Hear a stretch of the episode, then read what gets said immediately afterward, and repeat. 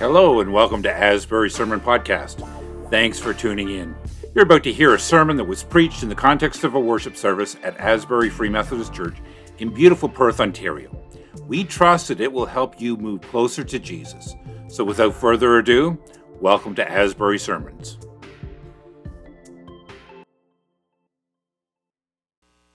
You know, uh, as we were preparing this morning, again, uh, Lorna didn't know the, what I was going to be preaching on uh, this week, but I feel like the Joy of the Lord song just about says everything you're going to hear in my sermon this morning. okay. Though the tears may fall, my song will rise to you. Though my heart may fail, my song will rise to you. While there's breath in my lungs, I will praise you, Lord. In the dead of night, I'll lift my eyes. When the waters rise, I'll lift my eyes to you. While there's hope in my heart, I will praise you, Lord. The joy of the Lord is my strength. The Lord's joy over you is your strength. It's not your joy, it's the Lord's joy. Jesus, when he, Hebrews says, when Jesus went to the cross, it was the joy set before him that sent him to the cross. That's the joy of the Lord. You are the joy of the Lord. Okay. That there's strength and beauty in that. We're going to look at a story this morning of a woman who the tears fell, her heart failed in the dead of night when the waters rose, this woman in our story for 12 years, if you want to put that scripture back up, please. For 12 years, that's 4,300 and some days, she suffered from constant bleeding. She had spent all her money under the care of not just one, but many doctors. And instead of getting better, her health was deteriorating. And her affliction was not just a physical one. In Jesus' day, in Judaism, the issue of blood would have rendered, here, rendered her ceremonially unclean. That means she found herself breaking the law or unable to comply with the system of rules and procedures that were laid out in the law of Moses. That's what, that's what it means by being unclean. You were outside of the law of Moses. Uh, Leviticus chapter 15 uh, gives clear instructions on those restrictions and requirements that she had to follow. Okay? Everything she touched was unclean. And if anyone touched anything she had touched, they were unclean. Leviticus 15, 25 to 30. So it's likely, on top of that, that her affliction was viewed as her own fault, a result of some sin she or her parents or family had committed. She was shunned and separated. She could not worship at God's temple. She could not go to the market because touching money to buy goods would have made the money unclean. she could not hug her family. It must have shrunk her life down smaller and smaller. She became very isolated.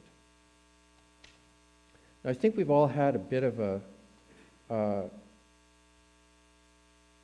an idea about being separated uh, a couple of years ago. We all suffered through a version of this COVID 19, and those were difficult days. We were alone a lot of the time. We weren't allowed to fellowship together. We had to wear masks if we went out. It was this kind of separation we felt. And even after uh, COVID some people maintained and will continue to maintain. They just feel more comfortable uh, with the mask on. Uh, isolation, separation. Uh, I grew up uh, in the east end of Cornwall, Ontario. Does anybody know where that is? And uh, uh, just I was the second last street at the east end, and then there was my public school, and then there was the Stormont Dundas Glengarry Lodge, which was a home for the aged. And I delivered papers there. But beyond that, along Highway 2, there was this sanatorium, the St. Lawrence Sanatorium. Does anybody remember the sanatoriums? Yeah, you do? Okay. Sanatoriums were places where people with tuberculosis went. And, uh, you know, we were free range kids in those days. Know, we hopped fences and went everywhere, but nobody went on the grounds of the SAN. Okay, there was just sort of an unspoken barrier about it, that there was something there that you did not go on. But identifying people with tuberculosis and isolating them kept the disease from spreading. it was a public health issue and it worked. The decline in TB in that time period was miraculous. But the woman in our story found herself not only separated, physically suffering from the loss of blood, probably anemia, weakness, financially drained, socially outcast, and religiously impure. Can you imagine the number of urgent prayers that she must have offered? Have you prayed prayers out of the depths of sickness, the pit of discouragement?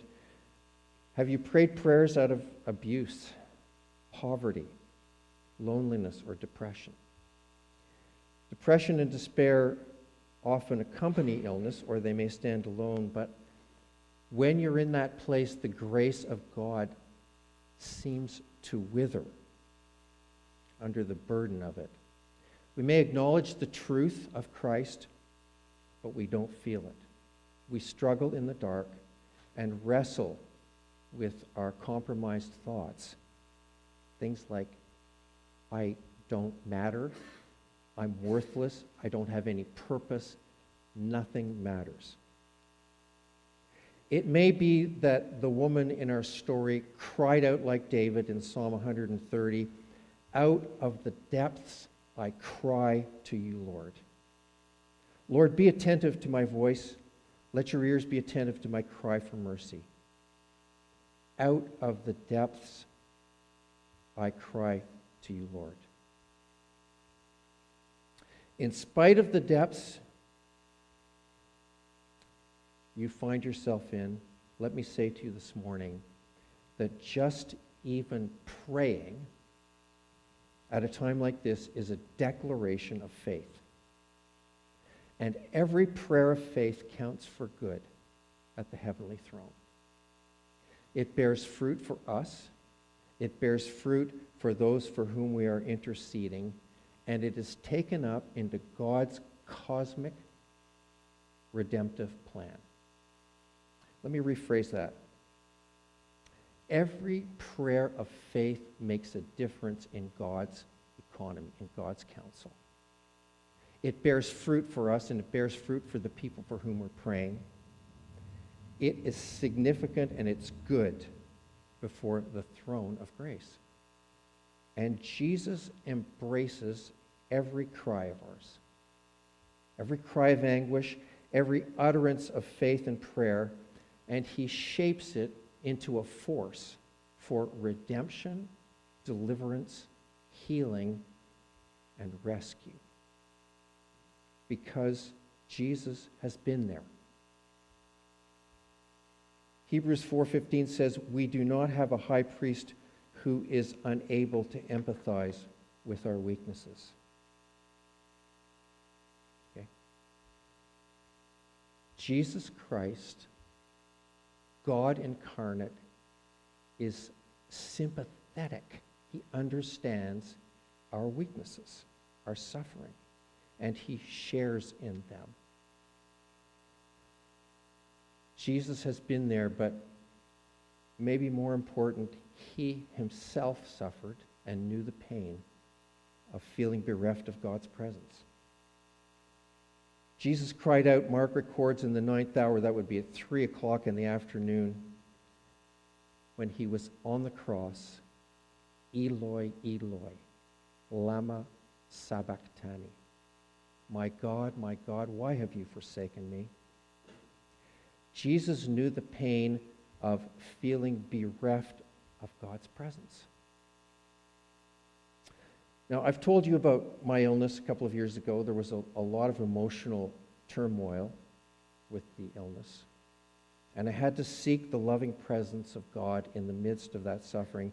And I did seek it, and I did find it, and I was directed by it. How we deal with suffering or our response to suffering is vital, and it can take different forms. It can humble you, it does humble you. You realize you're not in control. Okay? It's God or nothing. Okay? You're not invincible, you're frail, you're at God's mercy. Work can harden you. Nobody understands me. I'm on my own. Nobody can tell me anything. Okay? I'm done with God. It can lead to bitterness and separation. So, how we deal with suffering, our, our response to suffering, is really, really important. Now, I listened to a Tim Keller podcast recently called Walking with God Through Pain and Suffering. And I'm going to share with you some of the things that I learned from that podcast, things that can help us navigate suffering. So, Tim Keller says one of the important things in navigating suffering is weeping. The number one thing he said is weeping. Pour out your heart to God. Let God know again and again. Out of the depths I cry. Weeping and lament. Don't deny the anguish you're going through. It helps you understand what you're feeling. Lament is an acknowledgement of the wounds in your heart and the loss you have suffered. Don't deny it and don't rush it. David said in Psalm 13, How long, O Lord, will you forget me forever? How long must I wrestle with my thoughts day after day, have sorrow in my heart? Day after day, David cried out. Day after day, David wrestled.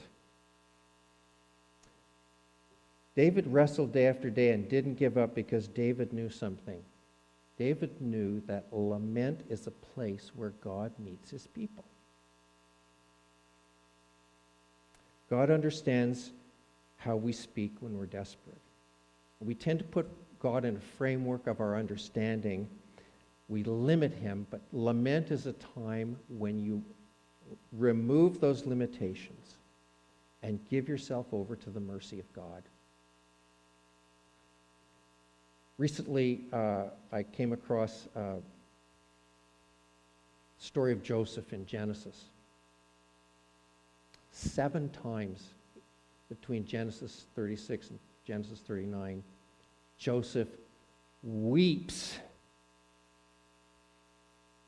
You know, there's that seven is the perfect number in the Bible. Seven times Joseph weeps. And at one point, he weeps so loudly that it says that all of Pharaoh's household heard him wailing.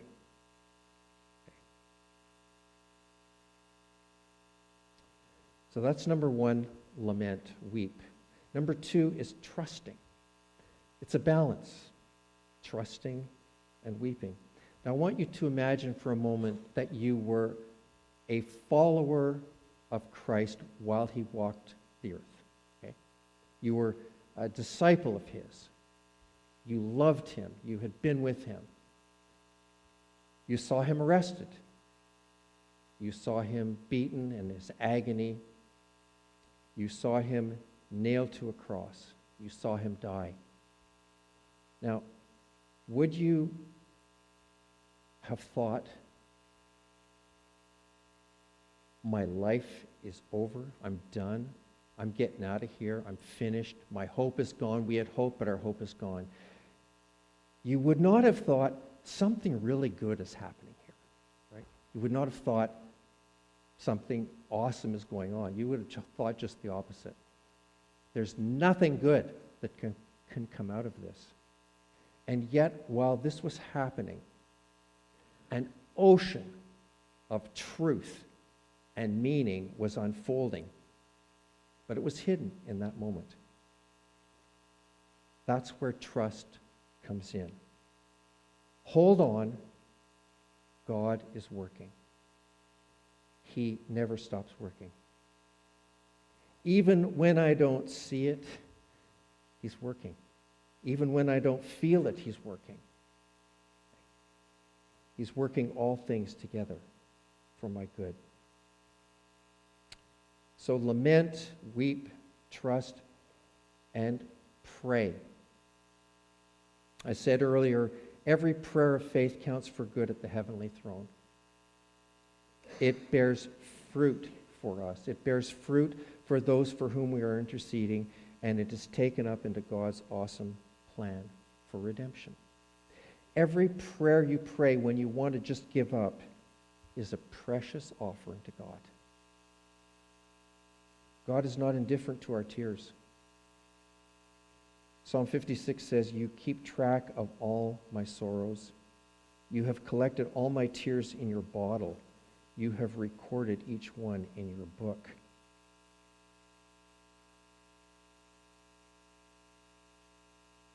Back to the Old Testament again. Have you read Job? Job, the story of Job is one of suffering and redemption. I mean, Job wept, he complained, he chewed, he vented his spleen to God. But it was all prayer before God. And in the end, he got through. In other words, it doesn't have to feel good when you pray. You just have to pray. And sometimes with groans too deep for words. The fourth thing that uh, Tim Keller mentions is hope. Now, it's hard to do justice to the promises of what God says lies ahead. Paul says to the church in Rome, What we suffer now is nothing compared to the glory that would be revealed to us.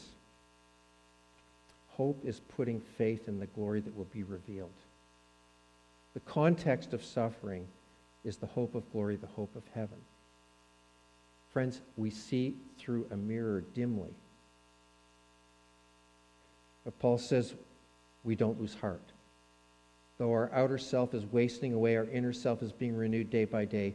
For this light, momentary affliction is preparing for us an eternal weight of glory beyond all comparison. Don't know if you know what it means by light momentary affliction. but Paul did not suffer a light momentary affliction. Paul suffered continually. But in comparison to the eternal weight of glory, he said it was nothing. I want you to think just for a moment about what that glory is going to be like.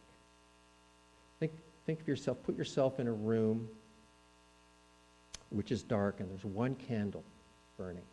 Think about all the light that that one candle brings to that room. Then open the curtains and let the glory of the morning sunshine come in. The little light doesn't disappear, but the glory overshadows it so much. We're living right now in that little candle light, okay? One day, the windows, the curtains are going to be pulled back, and we're going to experience the glory of the living God. Now, to those four things that Tim Keller mentions, let me add one more stay in community, stay connected. You need the body of Christ, and the body of Christ needs you. Galatians 6 says, Bear one another's burdens and so fulfill the law of Christ. What's the law of Christ? Love one another. Okay? As I have loved you, so you must love one another. That's the law of Christ. Now, walking with and supporting people who are suffering is difficult. It may be something you think, I'm not very good at that. As a first time pastor in Verona back in 2008, I can tell you I was not prepared for the pain and tragedy of life in Verona and in the Verona church. And sometimes I said to God, I have no words. God said, just show up. Weep with people who are weeping. Rejoice with people who are rejoicing. People don't need to hear your counsel at a time like that. They need to, you need to just be there with them, walk with them. Stay connected. It's crucial when you're, suffer, when you're f- facing suffering. But back to our story of the woman. It must have taken great courage and great faith for her to brave the crowd, touching so many people in the process, and then touching the hem of Jesus' robe. Okay. She would not have been in a crowd. She should not have been in a crowd, and she should she would have done her best to avoid the scorn of the law keepers. But the woman did not give up the fight. She pressed on. Her desperation fueled her determination. The passage reads When she heard about Jesus' healing power, she pushed through the crowd, came up behind him, and touched his clothes. Now, I said to you that he touched the hem of Jesus' robe because that's what Matthew's gospel and Luke's gospel says. She touched the frim, fringe or hem of his garment.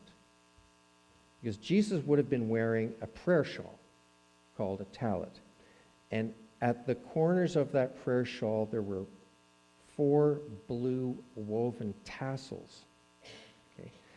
Those tassels were there to remind people of the commands of God, but also to remind them that life was not to be lived by their own understanding, that they were under God's rule and authority. And the tassels were woven to represent that our lives of faith are woven into the fabric of God's rule and God's love and God's grace and God's mercy. So the hem and the tassels of Jesus' garment were significant. And I think the woman knew that because she was not the only one who touched the hem of Jesus' garment. It says in Mark 6 uh, 56, wherever he went, in villages, cities, or the countryside, they brought the sick out to the marketplaces. They begged him to let the sick touch at least the fringe of his robe. And all who touched him were healed. So the woman knew what she was doing. But when she touched Jesus by law, it would have made him unclean. Okay? But by grace, just the opposite happened. Something happened at that moment she touched Jesus' garment. Immediately she felt and knew that she was freed from her affliction. And Jesus asked, Who touched him? And the disciples said, That's a silly question. There's so many people around you. Surely it's a silly question. But Jesus knew exactly why he was asking the question. And so did the woman who had been healed. Jesus was asking her to reveal herself not only to him, but to the crowd. He was giving the woman an opportunity to share her story. She had thought Jesus would be angry with her. It says that she came with fear and trembling. For soiling so many people, including Jesus. It says she fell at her feet and, trembling with fear, told him the whole truth. The whole truth, the entire unabridged version. Okay? Must have been something to hear. 12 years of suffering. The stain of shame, okay? The loneliness, all that she had lost emotionally, physically, financially, it all came pouring out. She told him the whole story. And then she told him how she knew instantly how she was freed from her suffering. You know the song, Then the Hand of Jesus Touched Me, and now I am no longer the same. He touched me, oh, he touched me. And oh, the joy that floods my soul. Something happened. And now I know He touched me and made me whole. The passage ends uh, with these words Jesus said to her, Daughter, your faith has healed you. Go in peace and be freed from your suffering. There's no anger, there's no mention of uncleanness, just affirmation and blessing. Jesus opened the door to her complete reinstatement into the social and religious life and fellowship of her people. And we never learn the woman's name. It's interesting because in the story before that, we heard about Jairus and Legion, but we don't know this woman's name. Now she has a new name daughter. Daughter. She has a new identity. She's no longer alone. She's part of the family, a daughter of faith. Go in peace, Jesus says. It would have been a peace that multiplied as she was restored to her family and friends and community. Go in peace means be joyful and thankful, never dread a return of the affliction. Go with the smile of God upon you and the inner knowledge of that joy and smile. Friends, that is the peace of Christ. The smile of God upon you and the inner knowledge of that joy and smile. This is the peace of Christ that we are offered this morning. Thanks for joining us this week on Asbury Free Methodist Broadcast. Make sure to visit our website at asburyfmperth.com where you can subscribe and never miss a show. If you'd like this broadcast, you might want to check out our Facebook page Asbury Free Methodist Church. Until next week, take care and God bless.